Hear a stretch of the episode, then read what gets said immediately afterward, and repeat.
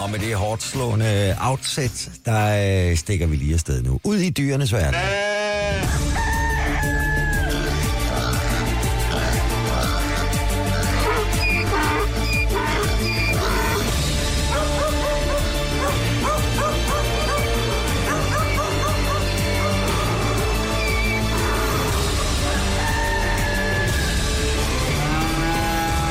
Topstart på Pop FM. Nu dyre nyt. Præsenteret af Maxisul.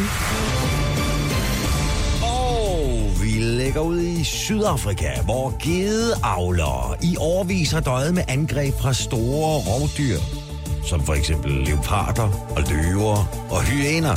Faktisk har rovdyrangreb kostet de sydafrikanske avlere omkring 100 millioner dollars om året. Men gedernes og økonomiens redning er fundet, og det er hverken rifler eller fælder, farmerne benytter sig af. Det er som en menneskets bedste ven, hunden. Nærmere bestemt den anatolske hyrdehund.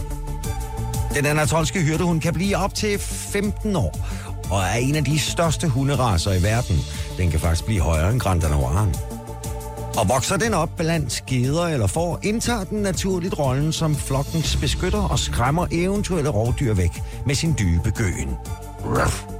Rasen er kendt som en stabil, lojal og klog hunderace, og så er den virkelig nuttet som valp, skulle vi hilse at sige. Og så er der hvidhejsen nyt. Eller er der? Forleden mente et ekspeditionshold fra det spanske marineforskningscenter Altinac, at de havde set en 5 meter lang hvidhaj i farvandet omkring Mallorca. Og det er i så fald første gang i 30 år, at den berømte og berygtede haj har vist sig på de kanter. Det fortæller Jyllandsposten. I de senere år har der været ubekræftede observationer af forskellige rygter, men dette er den første videnskabelige observation af hvidhajens tilstedeværelse i det spanske farvand i mindst 30 år, skrev en talsmand fra Forskningscentret på Facebook. Efterfølgende har der dog været så i tvivl om, hvorvidt der overhovedet skulle være tale om en hvidhaj, da den er meget sjælden som gæst på de kanter, og nemt kan forveksles med en makrelhaj.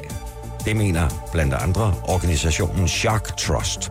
Uanset om det er den ene eller den anden slags haj, er der nu ingen grund til at gå i panik, hvis sommerferien går til Mallorca eller en af de andre baleariske øer. Ifølge organisationen The International Shark Attack File har hvidhajen kun dræbt 77 mennesker på verdensplan siden 1876. Og så er der breaking.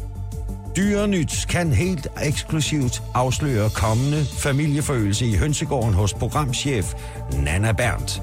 Der er tale om den skrubs... Der er tale om den skrubsure skrukhønen Strips, der på anden uge ligger, på, øh, ligger varmt og godt oven på hele seks æg, der ventes at klække omkring den 15. juli.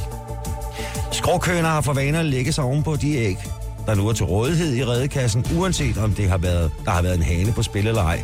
I dette tilfælde har der dog ikke været lystige hanegal i hønsehuset, så her måtte hønsemor Nana ty til andre metoder. Seks befrugtede æg blev skiftet ud med de ubefrugtede, så nu er nu ventes resultatet altså i spænding.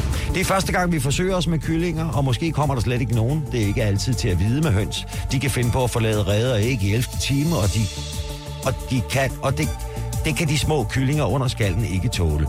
Men vi krydser fingre og håber på, at alt går planmæssigt, udtaler programchef og hønseejer Nana Berndt. Dyrenyt følger naturligvis op efter sommerpausen.